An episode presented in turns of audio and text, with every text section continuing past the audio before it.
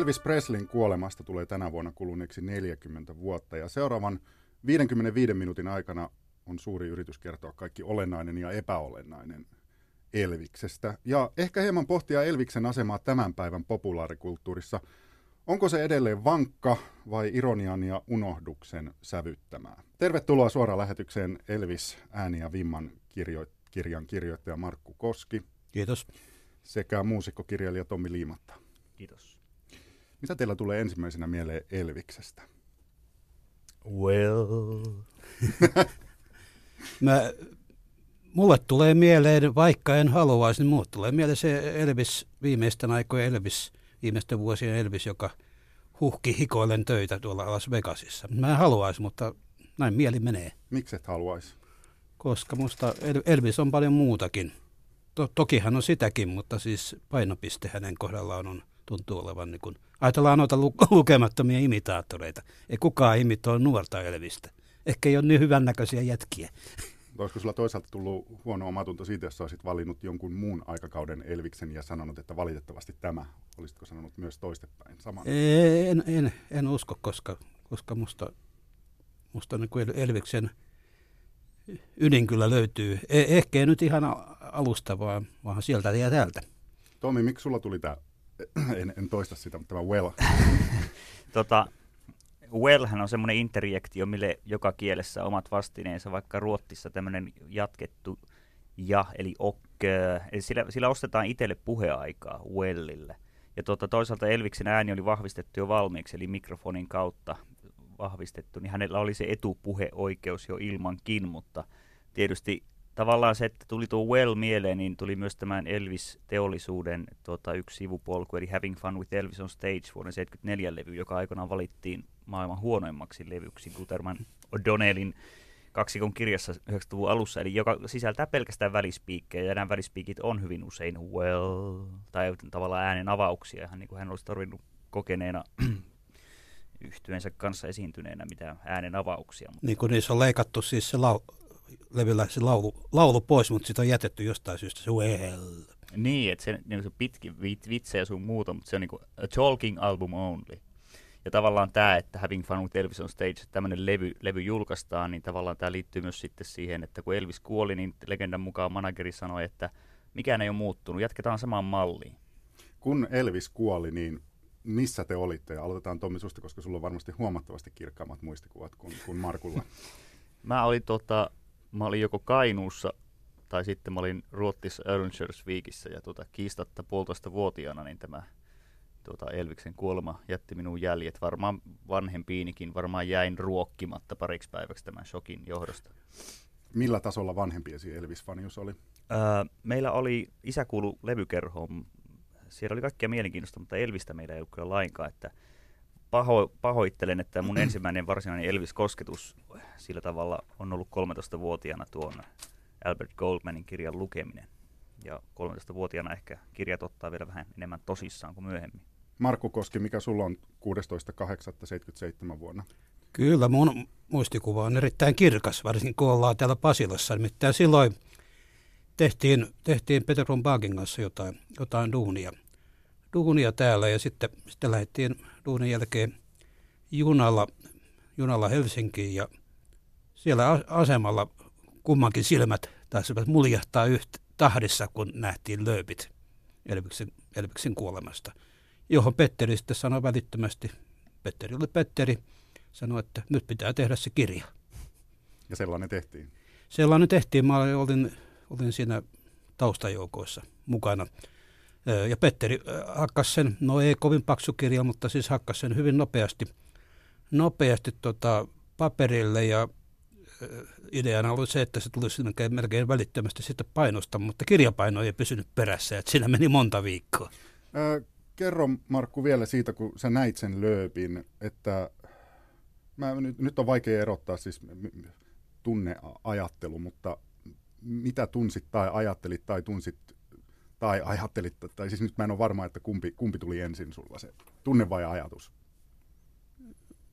Kyllä kai se, no, no tuohon on aika, aika vaikea kirkkaasti palata, mutta kyllä kai se on sellainen kuin ällistys. Ei voi olla totta. tämä kuuluisa klisee ei voi olla totta. Varsinkin kun se on iltapäivälehdissä, mutta kuitenkin totta kai se on totta. Mikä teillä on ollut ensimmäinen Elvis-kappale, minkä te olette kuullut? Tommi, sä sanoit, että sä oot, oliko 13-vuotiaana tullut tämmöinen niin kirjan kautta tutustuminen, mutta jos puhutaan musiikista. No, mä olin alasteella Pietarsaaressa, kuuluin musiikkiluokan kolmiäänisen kuoroon, missä Love Me Tenderiä, eli Rakasta minua lämmityskattilaa vedettiin. Kyllä. Se oli ainoa pop-biisi, jonka meidän, meidän tota, hartaan puoleinen opettajamme hyväksyi pop-musiikista. Ja ylipäänsä muistan, että Elvis on stage löytyi, ellei se ollut sitten Chicagon joku levy, että löytyi popmusiikkia myös, myös tuolta musiikkiluokasta, mutta se oli aivan, aivan harvinaista, että muuten mentiin kyllä niin kuin nekrospirituaaleilla, joka ei toisaalta ole Elviksestä niin kaukana lopulta, mutta Love Me Tenderiä lauloin ala-asteella. Entä siis milloin kuulit ihan Elviksen itse laulaman tai soittaman kappaleen? Sitä on mahdoton sanoa, kun se on tavallaan ollut aina ympärillä tahtomattaan se, että, että semmoinen aktiivinen suhde Elvikseen syntyi vasta kesällä 99, kun mä päätin, että nyt, lop, nyt riittää tämä naureskelu Elvikselle, että nyt mä lainasin kaverilta sitten VCDn 70-lukuboksiin, että nyt mä otan selvää, että oliko se niin huono. Ja sitten yhtäkkiä mä rakastuinkin siihen boksiin ilman mitään ironiaa. Mites Markku, naurettiinko sun lapsuudessa ja nuoruudessa Elvikselle vai miten sulla tämä tutustuminen tapahtui? No tota mä en kyllä, kyllä muista, mutta siis sehän, sehän tarkoitti nimenomaan sitä, että kuuli radiossa, siitä kai, siitä kai tässä nyt kun noista ajoista puhutaan, niin on, on ilman muuta kyllä se, mä, mä luulen, että joku tuolla Heartbreak Hotel, se sopisi tietysti noin kuin meikäläisen ikään. Se oli ehkä ensimmäisiä. Miltä se kuulosti, no, se öö, lauluääni ja kaikki? No, jos se oli Heartbreak Hotel tai joku muu, niin kyllä mä luulen, että se oli melkoinen niin kuin ällistys. Siis samanlainen niin kuin ällistys kuin kaikilla muillakin, jotka ensimmäistä kertaa kuulivat. Mikä sinä ällistytti? Joku siis sellainen hurja dynamiikka, siis sellainen heittäytyminen ja äänen, äänen sellainen omala, omalaatuinen tota, klangi, että siis ei sellaista ollut kuullut aikaisemmin. Täytyy tietysti tähän lisätä se, että eihän silloin niinä vuosina, niin eihän, eihän silloin oltu kuultu, tuskinpa, tuskinpa mä olin kuullut mitään Little Richardia tai näitä muita, muita tuota, varhaisia rock miehiä tai naisia. Mutta varmaan se, se, että se on kuulijaa ällistyttänyt, niin se, se on 50-luvun rokkarit, niin se on tullut paineen alta ja hirveän ristiriidan takaa ne esitykset, koska ne on kaikki ollut ensinnäkin uskovaisia tyyppejä se on ollut vahva juttu Jerry Lewis ja Little Richardilla, Johnny Cashilla, Elviksellä. Eli tässä nyt ollaan bändereiden kanssa puuhataan, mutta oikeasti onko tämä Jeesuksen sanan mukaista, että tämmöinen ristipaine ei välttämättä niin kuin myöhemmin ole merkinnyt yhtään mitään myöhemmillä artisteilla. Mutta sitten, että Joo. he tulee tämmöisestä kulttuurista, kirkko on ollut itsestään selvä asia, se on seurannut mukana, ja sitten yhtäkkiä heitetään jonnekin tota, kiertueelle ja pilleripyörteeseen, että ei jaksaa. Ja niin tota, mä haluan, jotenkin mä luen niitä alkuperäisiä levytyksiäkin sen läpi, että tota, se, se niin kuin esiintyjä on itsekin jotenkin hämmennyksissä ja innoissaan tästä, että tämä on mahdollista, näin voi tehdä ja voi heittäytyä tähän levytykseen, kun eihän nykyään niin kuin mikään tunnu sitten millä, miltään siinä mielessä, kun ö, ei ole olemassa tuommoisia niin kiellettyjä musiikillajeja ja ja että Elvis on ollut tarpeeksi suuri viihdyttäjä, vaikka hänen nimensä taittiin 50-luvulla, tai milloin joku iskelmäaitta tai mitä nämä olikaan lehdet, niin Elvisin hänen nimensä vielä Elvisin uusi levyalbumi on ilmestynyt. Että, että se Elvis on tarpeeksi iso juttu, että se on voinut 77 olla lööpissä. Onko mä väärässä? Joo, toi tuo heittäytyminen on minusta, minusta oikeastaan tätä mä varmaan niin tarkoitin, vaikka mä silloin tiennyt noista asioista, mm. mutta se fiilinki just siitä, että toi, toi, noi kaverit tai toi kaveri, niin Tosi... Ihan, ihan, kuin olisi ollut hen, ihan kuin olisi ollut henki kyseessä. Juu, tosi kyseessä. Ja, semmoinen... ja vähän sellainen, että saakohan tätä jäl, tämän jälkeen vielä tehdä. Tätä mä tehdään nyt kerran täysillä. Ja joudunko mä helvettiin, kun mä vedän joo, tämmöistä? Joo, siis hauskimpia, hauskimpia tarinoita tästä varhaista rock'n'rollista hän on juuri liittyy Lee Lewisiin, joka aina silloin täällä studiossa päätyi tota teologisiin väittelyihin tuottajien Sam Phillipsin kanssa. Minkälainen teidän, Markku Koski ja Tommi Limatta, teidän suhteenne on Elvikseen? Kyllä, kyllä mulla, mulla, on, mulla on kyllä säilynyt, säilynyt sellainen, sellainen vahva, vahva, vahva suhde. Ei niin, että mä nyt olisin niin kuin jatkuvasti levyjä ostanut tai olisi edes varaa ostaa. Ja, ää, en mä kutsuisi itseäni varsinaisesti enää, enää edes faniksi. Ne, fanit on vähän erikseen, ää, vähättelemättä mitenkään. Mutta se, se, että aina kun hän, hänen ääntää kuulee tai, tai itse äkkää pistää tota levyn soimaan, niin kyllähän se on äärimmäinen ihastus ja viehätys ja feeling, hyvä fiilinki. Elviksen gospel-levytykset oli aina loistavia, riippumatta siitä, mitä maallisia levytyksiä se väänsi samaan aikaan niin kuin 60-luvulla, että, että tota, ne on aina, ne ällistyttää mua sitten taas toisella, koska mä en taas hengellistä musiikkia kuuntele muuten. muuten ja tota, tulee va- vähän niin kuin mieleen ylipäänsäkin, kun 70-luvultakin löytyy niin kuin heikompia levytyksiä, mutta Elvis onnistuu monesti niihinkin puhaltamaan se elävän hengen. Vähän niin kuin Timo K. mukaan jostain kirjasta joku arvostelija äh, aluperin kirjoitti, että, tota, että Mukka onnistuu mahdottoman aiheenkin kirjoittamaan niin kuin mahdolliseksi.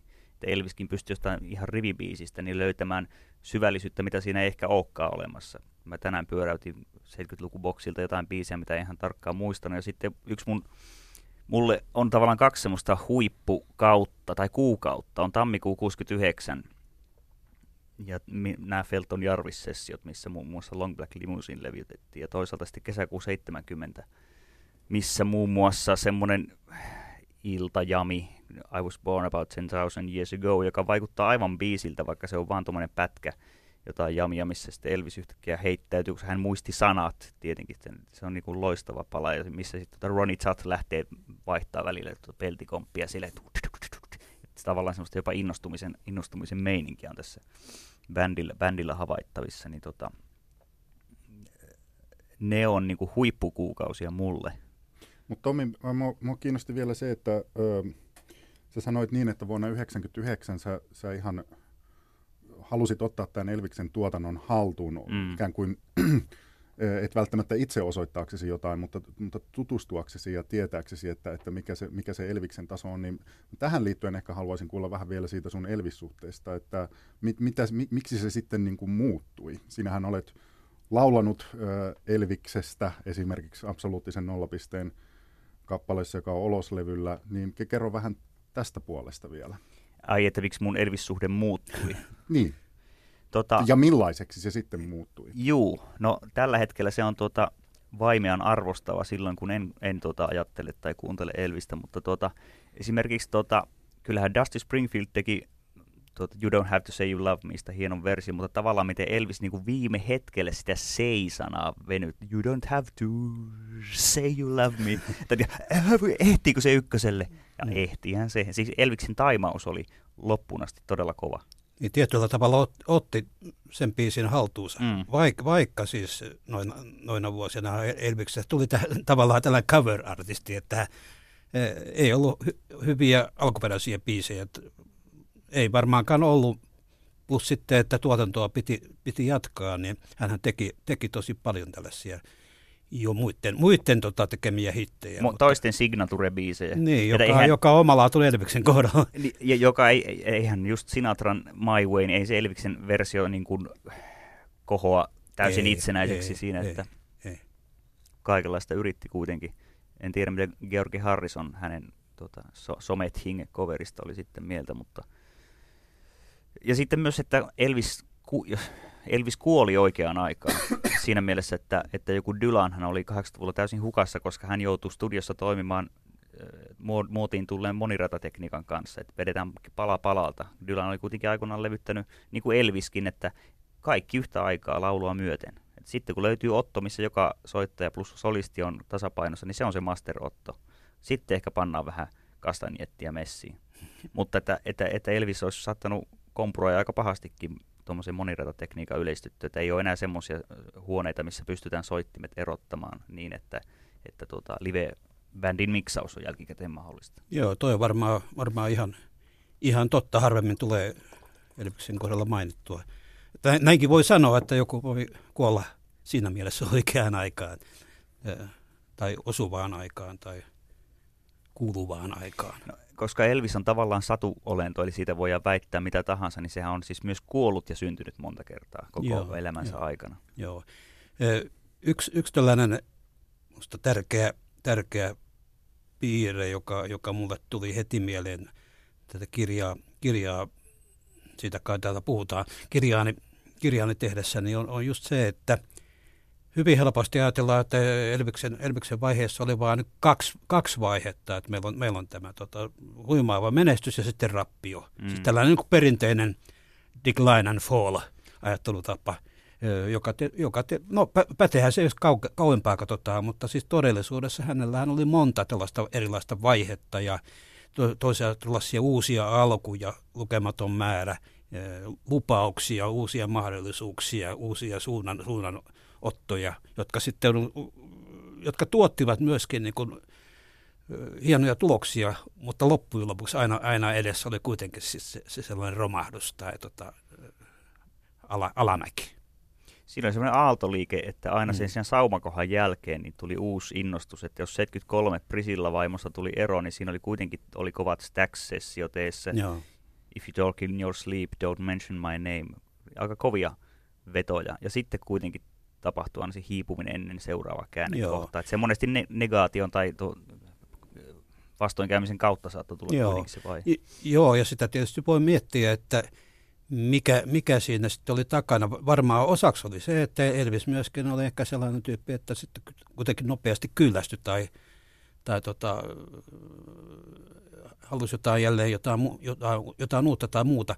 Plus sitten, että takana oli tietysti se, että Everesti Parker, manageri aina, mä kutsun häntä nimellä Vääpeli Parker, komppania näiti, niin tota, aina sitten prässäsi sitä uutta vaihetta – lyps, lypsi sen vaiheen niin kuin tavallaan loppuun tai, tai rupesi jotain hiostuttamaan, hiostamaan Elvistä. Siis Elvisen oli niin kuin hyvin sitkeä ja kärsivällinen tässä mielessä, ja, ja Everstin nämä, tai Vääpelin nämä syklit oli paljon pitempiä kuin nykyään, että hän to, kuitenkin kymmenisen vuotta piti siinä elokuvamuudissa, kunnes sitten tuli tämä Joo, tuota, jo.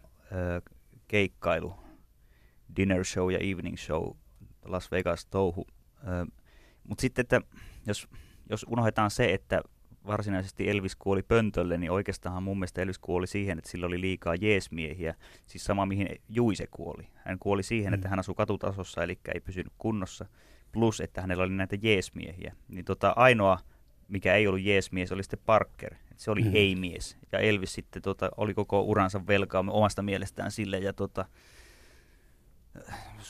ja sitten juuri tämä, että kun puhuttiin näistä, että saiko Elvis sitten hyvää biisimateriaalia levytettäväksi, niin olihan siinäkin aina Parker tuota, portinvartijana, että joku Joo. Suspicious Minds, niin tota, se livahti sieltä välistä niin, Joo, että se biisin teki että aivan sama, että levyttääkö Elvis tätä, mutta en mä luovuta kustannusoikeuksia. Joo, joo, se niin, on mielenkiintoinen yksityiskohta, että siis Parkeri, Parkerikin ote, ote alkoi jossakin vaiheessa. Siis hänen managerinsa. Niin, kuitenkin löystyä, että sattuu tällaisia vahinkoja. Markku Koski, tämä kirja, jonka sä mainitsit, jonka olet kirjoittanut, joka julkaistiin viime vuonna nimeltään Elvis, ääni ja vimma, niin, niin tota, mm, saan siitä vähän semmoisen kuvan, että tämä Elvis on elämäkertureille sun mielestä varsin hankala kohde, ja, ja sitä oot verrannut ihan, että Yhdysvalloissa se on semmoinen samanlainen elämäkertureiden välisten taisteluiden kohde kuin meillä joku Aleksis Kivi tai Pentti Haanpää. Mikä, mikä tekee Elviksestä vaikka tämä sun kirja ei varsinainen elämäkerta olekaan, niin mikä, mikä siitä sun mielestä tekee niin vaikean kohteen ajatellen kirjan kirjoittamista? No mä, mä tuossa äsken viittasinkin siihen, että helposti kirjoittaja tyytyy tai, tai tota, jää, jää, tähän, tähän tota, vaan kaksi vaihetta. Kaksi, vai, kaksi vaiheeseen selitykseen, joka, joka, joka on tällainen, tietysti ihan perinteinen tällainen kaava tai, genre tai tapa, tapa ta, ta, tarkastella, tarkastella tällaisia tyyppejä. Ja se, se ei niin oikeastaan niin kovin paljon kerro, koska kaikkihan me tiedetään siis se tarina, tarina että siis elämänkerrossa pitäisi olla kuitenkin aina jotain, jotain uutta ja moninaisuutta. Mikä sai sut kirjoittaa Elviksestä? Mikä? Jota, jotain piti kirjoittaa, mutta siis mä aika nopeasti, tai mä rupesin miettimään, että jotain pitäisi kirjoittaa tuli kirjoittamisen tarve, niin aika nopeasti välähti, että vai, vai not, Elvis. koska tota, sitten mä rupesin sitten pohtimaan sitä asiaa. Tai kyllä mulla on ehkä ollut aikaisemminkin joissakin vastaavissa töissä se, että mua kiinnostaa itse asiassa se, mikä on tuttua, tai jopa pahimmillaan ihan jo kulunutta tai kliseistä tai ryöstöviljeltyä tai, tai jotenkin niin kuin naudettavaksi muuttunutta. Siis, aika helppohan on kirjoittaa jostakin uudesta. U, kaikki uusihan on aina selkeästi nähtävillä. E, mutta siis vaikeinta on kirjoittaa tutusta. Vaikeampi, vaikeampi on murtaa se tuttuuden harmaa kaihi. Huomaatko Tomi Liimotta näissä Elvis-elämäkerroissa ja teksteissä, mitä sä oot lukenut, että, että niissä jotenkin on semmoinen sama ongelma? Vähän mistä pikkusen mihin Markku viittasi. No yksi tota, havainnollisimpia Elvis-kirjoja on ollut toi Dead Elvis, joka käsittelee ainoastaan Elvis-myyttiä ja tuota, sen uusintamista kuoleman jälkeen. Onko se nyt Greer Markusin vai kenen Joo. Se oli, se oli jotenkin erinomainen siinä mielessä, koska nä, näiden kuoleman jälkeen tapahtuneiden tribuuttien tai, tai häpäisyjen tai minkä tahansa aktien ö, kautta se, se Elvis-suhde tuli jotenkin näkyvämmäksi ja sen paikka, että minkälainen reikä jäi, kun Elvis kuoli vaikkapa Yhdysvaltain viihdekulttuuriin. Niin toihan on itse asiassa se,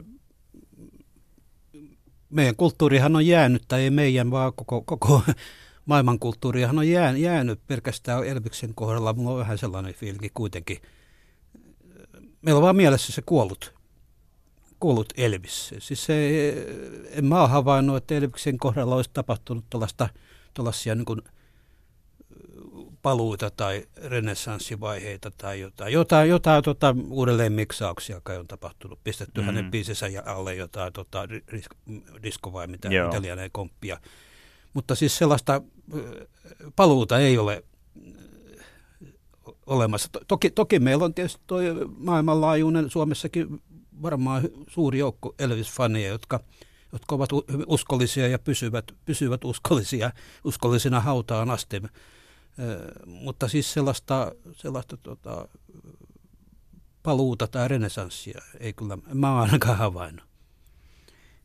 Niin kuin just, että puhutaan elvistelystä määrätynlaisen käytöksen yhteydessä ja, ja, no, ja nuorisolle niin kuin spedeily tai spede, se on Joo. yksinomaan negatiivinen asia, että, että ei ole, ei ole enää nykypolvelle olemassa semmoista tota, ahkeraa elokuvan tekijää nimeltä Pasanen. Et se on ir, irro, ir, irronnut jo siitä alkuperäistä, että ihmiset puhuu elvistelystä ja heillä on hyvin oma tarkka puoliksi aistittu merkitys sille nimitykselle. Joo, liekö, liekö missään muussa kielessä tällaista mm. yleiskäsitettä? Ei, ei puhuta varsinaisesti tästä ö, elvistelystä, mutta tästä sana, koska sillä ei varmaan, mä en ainakaan tiedä, että sillä englanninkielistä olisi vastinetta, mutta ihan tästä sanasta elvis. Eli jos nyt tässä pikkusen pala palalta rakennetaan siitä, että miten Elviksestä tuli Elvis, niin, niin milloin ensinnäkin Elviksestä alkoi tulla käsite?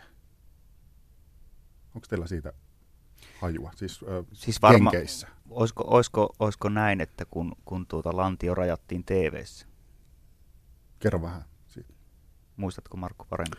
Öö, varmaankin, varmaankin noissa vaiheissa silloin, kun hän, hän tota, suhteellisen nopeasti kuitenkin niin pääsi televisioon. Kiitos, kiitos Väbeli Parkerille se, e, muun muassa siitä. E, kyllä hänellä oli ansiosa. Eli missä vaiheessa silloin ollaan Elviksen ura? Oliko se Steve Allen show vai oliko se jo Ed Sullivan show? Se oli, se oli jo Ed Sullivan show, koska hän oli jo aikaisemmin ollut televisiossa – ja herättänyt, herättänyt sitten pahennusta, pahennusta. Siis pitää muistaa silloin, että siis Amerikassakaan ei niitä kanavia kovin paljon ollut silloin, että mm. katsojamäärät oli hurjia. Ja televisio on sen tyyppinen väline, että kun se telkkari on auki, niin sitten sä katot sitä vaikka, vaikka inhoaisit. Ja se lanteiden pyöritys, pyöritys oli herättänyt jo melkoista kohua. Siis kyllä sen kyllä voi, voi katsoa YouTubesta, niin kyllähän nyt hämmentää. hämmentää. Mä joskus op, op, opiskelijoille näyttänyt niitä pätkiä, niin ne, ne kyllä nauraa, mutta se on hämmentynyttä naurua, että mitä ihmettä, mitä ihmettä, mistä, mitä toi on. E, niin se, nimenomaan se, se että Ed Sullivanin showssa, niin ensimmäisessä showssa, niistä taisi mennä. E, oltiin jo sitten hädissä. Tuli tietysti valituksia ja, ja tota, uhkauksia, että tämä on säädytöntä tämä homma. Ja kuvattiin, niin kuin, sitten kuvattiinkin tosiaan ohjaaja piti, piti kamerat tota, Elviksen, Elviksen tota, yläpäässä, mutta Sehän Elvi... vaan kiihotti kat- nuoren katsojan mielikuvitusta entisestä ja se alkoi olla entistä niin kuin jännittävämpää. Kyllä, katsojan mieli, mieli putosi sinne alapäähän, mutta Elvis reagoi siihen heiluttamalla olkapäitään yhtä mm. suggestiivisesti. että var, varmaan juuri tämä, siis silloinhan kehittyi tämä termi Elvisellä pelvis, eli, mm. eli lantio, lantio Elvis, että silloin tämä käsite syntyi.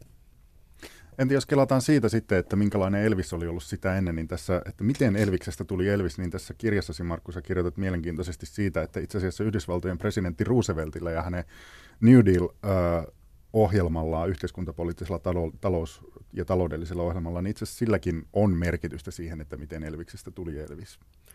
No Elvis, Elvis syntyi 1935 niin, ja jo silloin 30-luvulla presidentti Roosevelt oli pistänyt liikkeelle tämän New Deal politiikkansa tai talouspolitiikkansa tai sosiaalipolitiikkansa, joka, joka tarkoitti nimenomaan sitä, että Yhdysvaltain köyhään, köyhään etelään niin pumpattiin rahaa ja sosiaaliohjelmia ja, ja niin edelleen. Rakennettiin patoja ja voimalaitoksia ja teitä ja se, se tarkoitti, tarkoitti myöskin sitä, että siis ete, Etelä sai ehkä jonkinla, jonkinlaista tällaista, tällaista voimakasta itsetuntoa ja pontta siihen tota, elämään. Köyhät valkoisetkin alkoivat tuntea, että he ovat ehkä jollakin tavalla tärkeitä. Ja se on, musta tuntuu aika, aika selvältä, että tämä vaikutti sitten niin kasvavaan nuorisoon. Miten se vaikutti Elvikseen?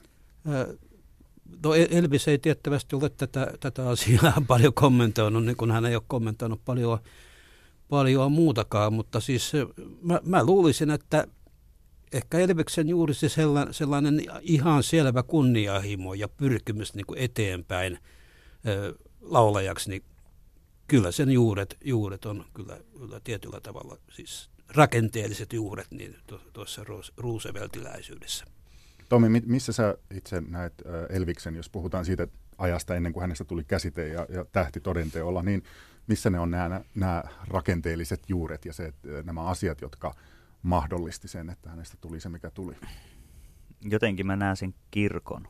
Mä näen sen kirkossa. Ja toisaalta sitten kuinka...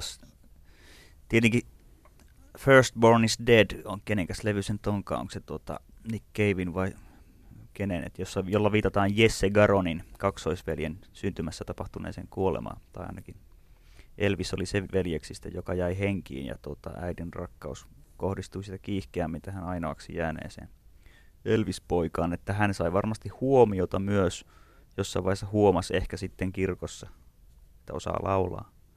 Joku tämmöinen tausta. Ja sitten kun mä rupean miettimään täysi-ikäistyvän Elviksen muuta taustaa, niin mulla tulee mieleen, että okei, hän ajoi kuorma-autoa ilmeisesti. Että jotain on tehtävä. Jollain tavalla on rakennettava sitä oman perheen toimeentuloa. En osaa mennä Elviksen pään sisälle aivan täsmällisesti, että mitä, mitkä oli hänen, niin kuin laula, jos ei laulaminen luonnistu, niin mikä olisi hänen tuota, tulevaisuussuunnitelmat ollut. Niin oli, olihan siinä tietysti myöskin se, että No sitä en tiedä, milloin, milloin, milloin, milloin tämä, tota, to, ehkä se liittyy varmasti myöskin, myöskin tähän New Dealin, Dealin systeemiin se, että siis Elvis kuitenkin pystyy jatkamaan koulunkäyntiä mm. piten, piten, pitemmän aikaa kuin ehkä, ehkä tota, itseään, itseään tota vanhemmat, että, joka tarkoitti sitä, että hänellä jäi niin kuin, niin kuin koulussa on tapana, jäi aikaa haaveilla siellä kesken tunteen. Mm. Mitä te pidätte uh, olennaisimpina elementteinä uh, siinä, että, että kun Elviksestä tuli Elvis, niin mitkä ikään kuin siinä on ne tärkeimmät kappaleet, uh, kun, kun hän nuorena alkoi uh, pikkuhiljaa rakentaa tätä muusikko-laulajaa imagoaan?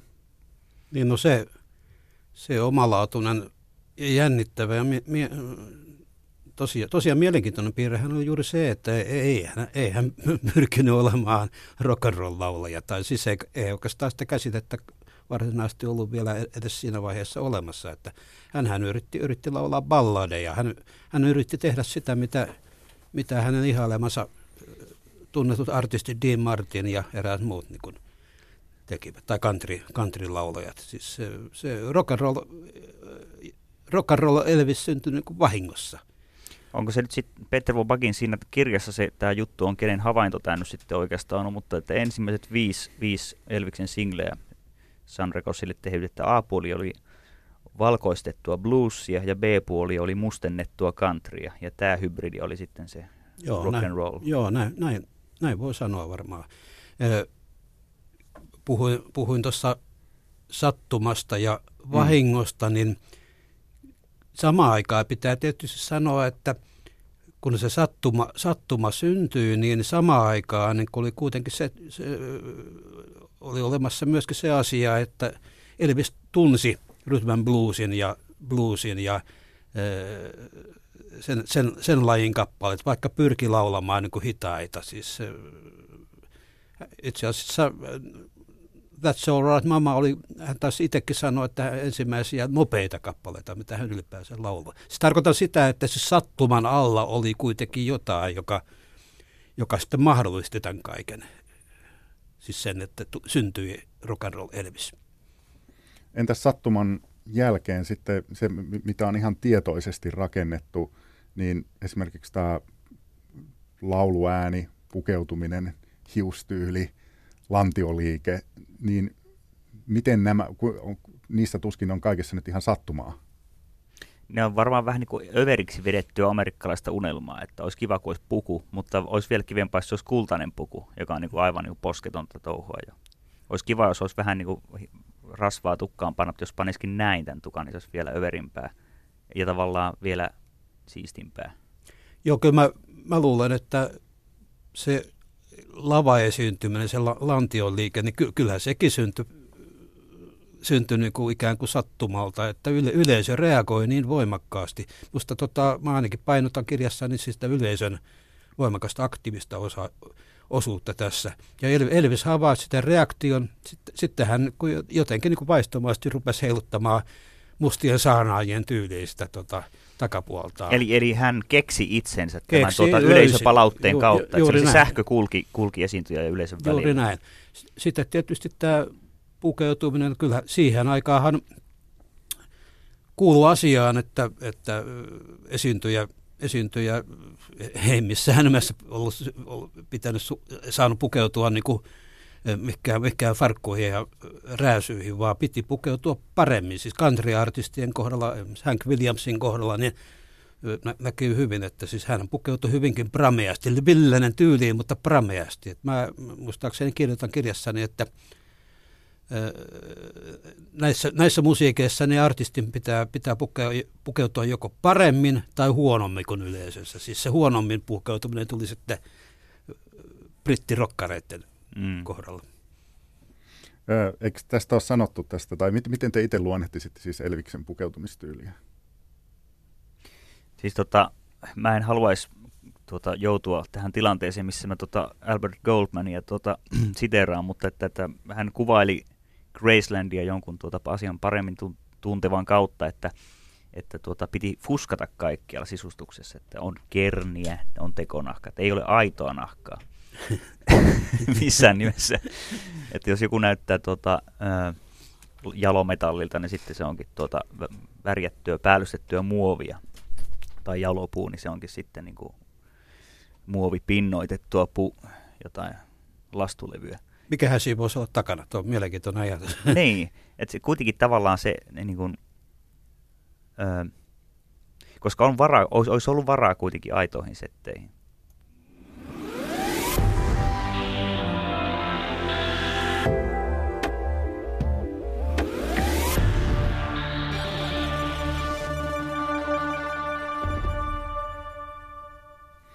Tämä on siis kulttuurikoktail ja tänään puhutaan Elviksestä ja täällä kanssani ovat Tommi Liimatta ja Markku Koski. Jatketaan vielä tästä, tästä pukeutumisasiasta. Tämä oli mielenkiintoista, Tommi, mitä sä sanoit? No siis joku säväyttämisen ideahan siinä on kuitenkin, että kun joku on tarpeeksi törkeätä, niin se muuttuu jo. Siis erottuminen ja säväyttäminen. Että Elvisä vaikuttaa kuitenkin hyvinkin sovinnolliselta kaverilta, joka kunnioittaa vanhempia ihmisiä ja varsinkin hän kunnioittaa manageria ehkä liiaksikin asti. Mutta että hän tiesi erottuvansa, mutta tämän vielä pystyi viemään. Tämä oli minusta mielenkiintoinen tieto, että Abballa ei ollut minkäänlaista niin kuin, näitä stylaajia. Että he itse mm. päätti, joka on kiinnostavaa. Heitä eihän ketään nykyään päästettäisi itse päättämään omasta ulkoasusta, ketä oli Elviksen tota, sta, oli stylaajana. Että mä en usko, että Parkeria niin kiinnosti sukkien väri aivan niin kuin mielettömästi. Eikä ole kykyä arvioida niitä. Koska... Mä, mä luulen, tai siis kyllä, kyllähän kirjat kertoo, tarinat kertoo, että Elvis, niin puhutaan tosiaan Elviksestä, joka oli muuttanut maalta, mm. siis Tupelon pikkukaupungista Memphisiin, joka, joka on, joka on tota, raju juttu. Että siellähän piti tietysti jotenkin sitten, vähän kävi, kävi siis koulua vielä, niin piti jotenkin sitten karistaa pois se maalaisuuden mm. lemu panee kamppeet, jossa tupelossa tulisi turpaa, mutta Memphisissä se voi saadakin huomiota. Joo, ja, ja, ja historiikkiin, historiikkiin mukaan niin Elvis, Elvis jopa niin kuin sitten jollakin tavalla koulussa liiottelikin sitä sellaista poikkeavaa pukeutumista. Siis aiheutti kummastusta, tai siihen varmaan kiusattiin. Mm. Se Cowboy dandy. Niin, niin, tai siis kyllä siinä oli jotain tällaista rekkakuskit-stylia, tai siis siinä, siinä oli monia vaiheita. Mutta sittenhän tosiaan sitten rupesi rupesi sitten silloin tällöin niin hiiviskelemään paikallisen, paikallisen va, herrain vaate, vaateliikkeen ikkunan takana, näyteikkunan takana. Siis se on liike, joka on vieläkin olemassa. Liike, josta, josta niin kuin vaatteensa osti niin kuin monet artistit ja, ja tota, sutenöörit ja tämän tyyppiset ammattilaiset. Ja, ja tämä liikkeen, liikkeen tota, siis Länski-niminen niminen tota, liike, niin se liikkeen johtaja on sitten muistellut, että hän kutsui joskus Elviksen sisään sitten. Sama kaveri tuijottaa, että eikö se kehtaa tulla, tulla sisään ja ö, sitten Länski sanoi Elviksen nuorelle Elvikselle, että mitä saisi olla, niin Elvis sanoi, että eihän olla, ei hänellä ole varaa, että hän vaan tässä ihailee. Mutta sitten, sitten kun hänestä tulee kuuluisa, niin hän ostaa, ostaa koko liikkeen teiltä, niin Länski sanoi siihen, että älä osta liikettä, vaan osta meiltä vaatteita. Ja näin, näin tapahtuu sitten. Kengät on tärkeät tietenkin kanssa. Epäilemättä kengät ja koko, koko tota, sotisopa. Entäs sitten ö, lauluääni ja mikrofoni? Miten, miten tämä kaikki tämä, minkä me tunnemme Elviksen lauluäänenä oikein syntyi? Mä tota, omaksuin tuona kuumana kesänä 99, kun tuota, rakastuin Elviksen 70-luvun tuotantoon, niin tuota, mä omaksuin itse omilla keikoilla sitten sen, sen stylin, että hän oli pitkä puikkomikki, että pidetään sieltä aivan täältä päästä kiinni, täältä jo, mi- mihin johto kiinnitetään, että se ei suinkaan se käsi ole missään niin kuin myöhempään räppityyliin täällä niin kuin vaan pidetään tätä kaukaa, mutta tietenkään semmoisia autenttisia olosia puikkomikkejä ei missään keikkapaikalla ollut käytössä mutta tota, se vaikuttaa arvokkaammalta. Sitten kun tietysti mikrofonitekniikkaan kuuluu, että kun lauletaan lujempaa, niin sitä mikkiä voi viedä kauemmas siellä. Ja myös tämä, niin kun pidetään läheltä täältä johdon kiinnityspaikkaa mikrofonista kiinni, niin kädessä on jo valmiina laajan liikkeen mahdollisuus, kun se käsi ei ole tässä nokan alla, vaan se on täällä kaukana näin. Niin se on vähän kuin tahtipuikko. Joo, siinä on heti tämmöinen kättä pidemmän, astalon joo, fiilis. Joo. Tässä kaikessahan on taka, takana se, että joka siis vaihe populaarilaulussa, joka syntyi siis jo ennen Elvistä, siis syntyi niin kuin Sinatra, Sinatran tota, ja Ben Crosby, näiden, näiden tota, kuiskaavaan tyyliin laul, laulavien tota, herrasmiesten kaudella. Siis silloin, silloin niin kuin, mikrofonitekniikka tietysti kehittyi, kehittyi siihen vaiheeseen, että se mikrofoni pystyi, pystyi tosiaan niin kuin, toistamaan ja välittämään siis tällaisen herkän tyyppisen laulun. Ja nämä herrat sitten, sitten sen mikrofonin sallimana kehittivät edelleen sitä laulu, laulutapaa. Siis tällaista puheenomaista, intiimiä tyyliä. Siis aikaisemmat laulajat hän kailotti siihen mikrofoniin siis niin, niin suureen ääneen, että se kuului se ääni muutenkin jo ilman mikrofoniakin siinä tota, salin taustalla. Niin, ja kun ei ollut äänityssessiossa, niin oli yksi mikki, joka on jossain katossa ja sen lentaa ka- koko bändin ja solistin Joo. täytyy tulla semmoisen mestaan, missä se niinku kuuluu, Joo. mutta että, että se teki nykyään tunnetun kaltaisen artistin, kun hän saa oman mikin käteen. Hänellä on oma, oma mikki. Ja Joo. sitten on erikseen orkesteri, mikä on se vaihtelevin tavoin vahvistettu. Että varmaan se on niin ollut identiteettijuttuna kovakaan, että saa oman mikin. Joo, Sinat, Sinatra jossakin on todennut, että mikrofoni oli hänen instrumenttinsa, siis mitä suurimmassa määrin. Ja tämä, ja tämä, tämä tota, tietysti rock and, roll, on hyvin kaukana Sinatra-tyyppisestä musiikista, mutta siis ky- kyllähän siis se mikrofoni myöskin just ma- mahdollisti mitä suurimmassa määrin rock and rollin sen sellaisen omalla tavalla niin kuin, niin siinä rockissa on tietysti mukana tämä intiimi ulottuvuus, mutta myöskin sitten tämä melu. Et se se tota, hurja vaihtelu, minkä, minkä se mikrofonitekniikka salli. Nyt mulla on mielessä joku 50-luvun kuva, missä Elvis, hänellä on mikrofoni kiinni telineessä ja hän kallistaa sitä kuin tanssipartneria. Että Joo. siinä mikrofonissa suhtaudutaan niin kuin naiseen. Tai yhtä Joo. lailla niin kuin kitara, kitaraan voisi suhtautua, että syleillään tätä tuota, objektia siinä. Niin, niin, eli, se, se, äsken puhuttiin sotisopasta, niin se mikrofoni telineineen liittyy jo siihen, mitä sitten Munarokin mestarit David Coverdale etunenässä myöhemmin, niin vei vielä pidemmälle mikrofonipumppaus haarovälissä pohjalta linjoille, jolloin se oli ollut turhan alleviivattua mutta että Elvis teki sen 50-luvun kuvissa niin kuin hän olisi itse keksinyt sen.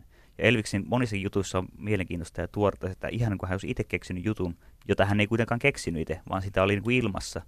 Ja tuota, muutkin hänen aikalaiset oli tehnyt sitä, mutta että sillä oli niin kuin löytämisen riemu määrätyissä eleissä ja tuota, levytyksissäkin. Mikä teidän mielestänne tekee Elviksen laulua, lauluäänestä niin ainutlaatuisen, siis jos jätetään mikrofoni hetkeksi syrjään? Tai siis eihän sitä voi, mutta...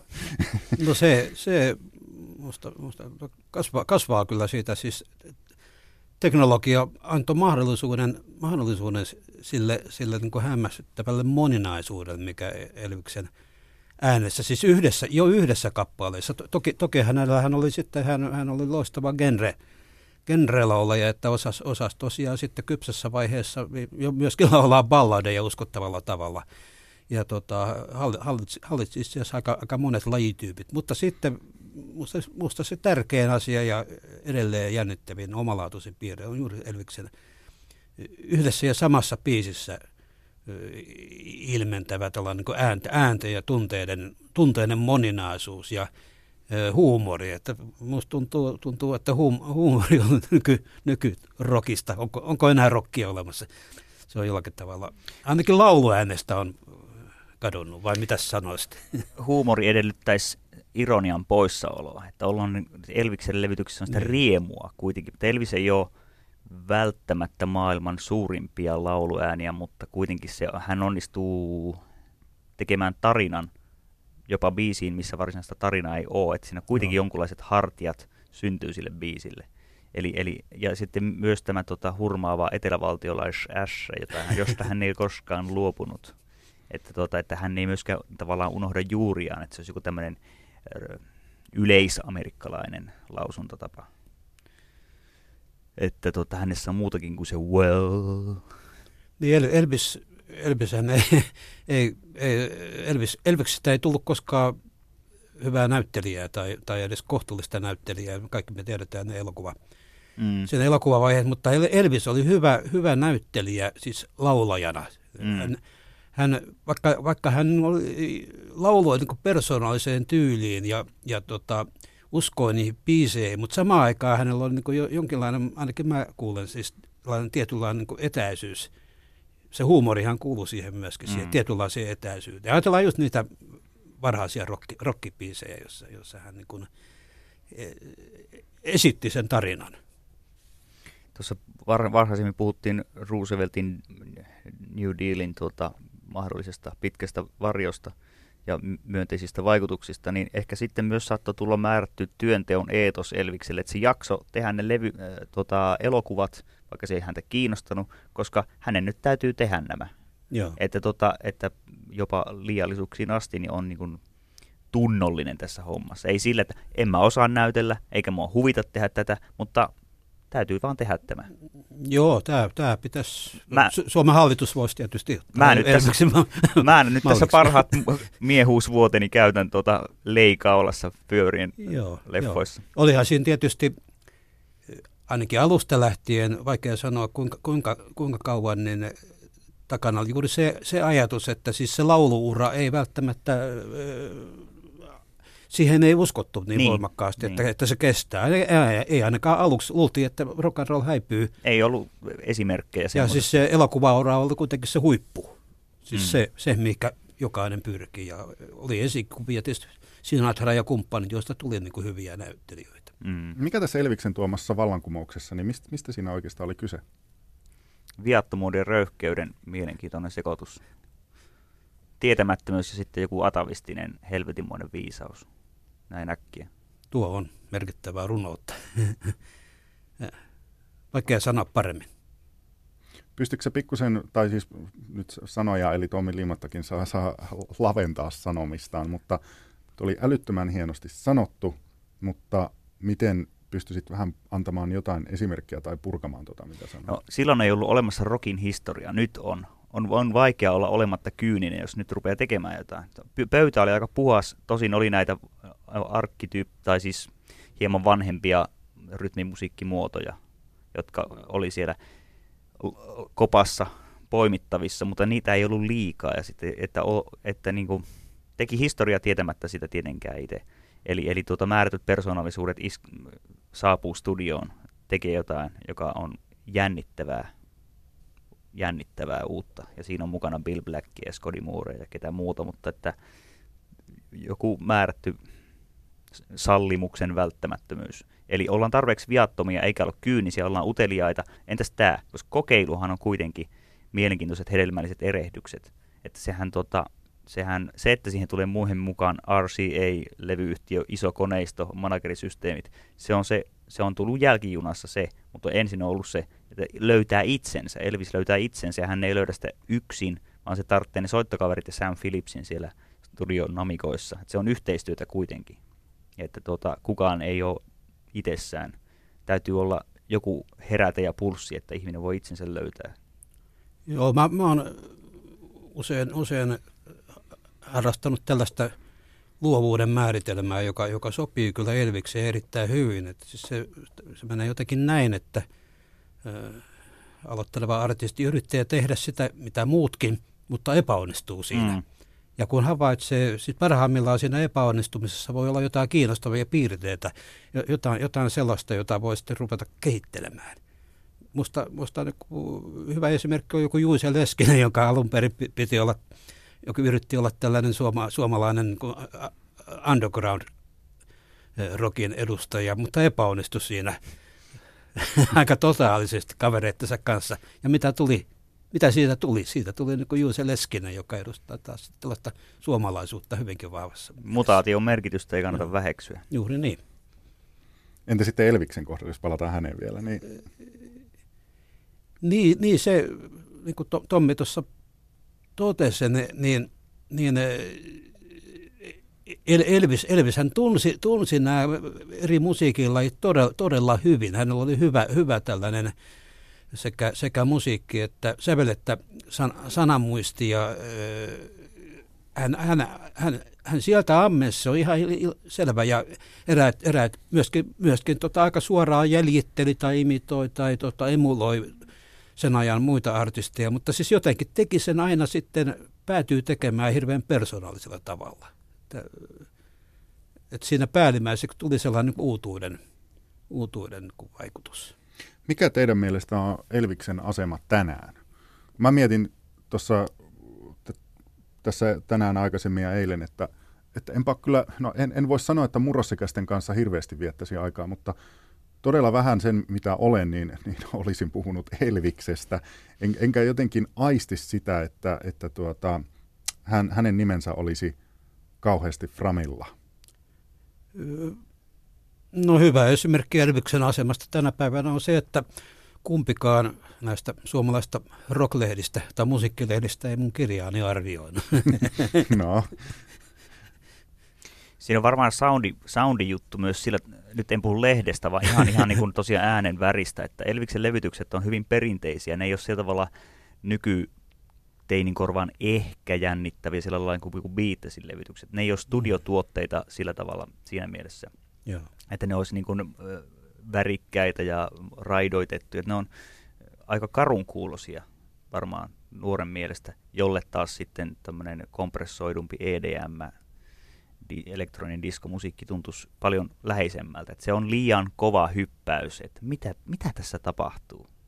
Joo, näin, näin varmaan on. Onko jo. sillä muita Se, selityksiä? se on että- vieraannuttava Mm. asia, että se on niin luonnollista. Onko Elviksen ö, siinä hahmossa elämänkaaressa ja sit itse musiikissa siis vielä jotain sellaista, joka tietyllä tavalla tekee hänestä epäajanmukaista, joka ei vielä, se epäajanmukaista, johon ei edes oikein tartuta, johon, joka ei, ei mene läpi sillä tavalla, niin kuin ehkä jo- jossain muussa tapauksessa saattaisi.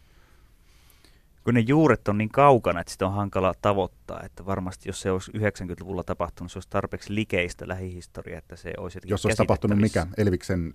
No, Elviksen kohtalo. Okei. 92 000, että, että jatkuvastihan täällä nyt kuolleet nuorempiakin hahmoja kuin näitä, näitä tuota 40-30-luvun tyyppejä.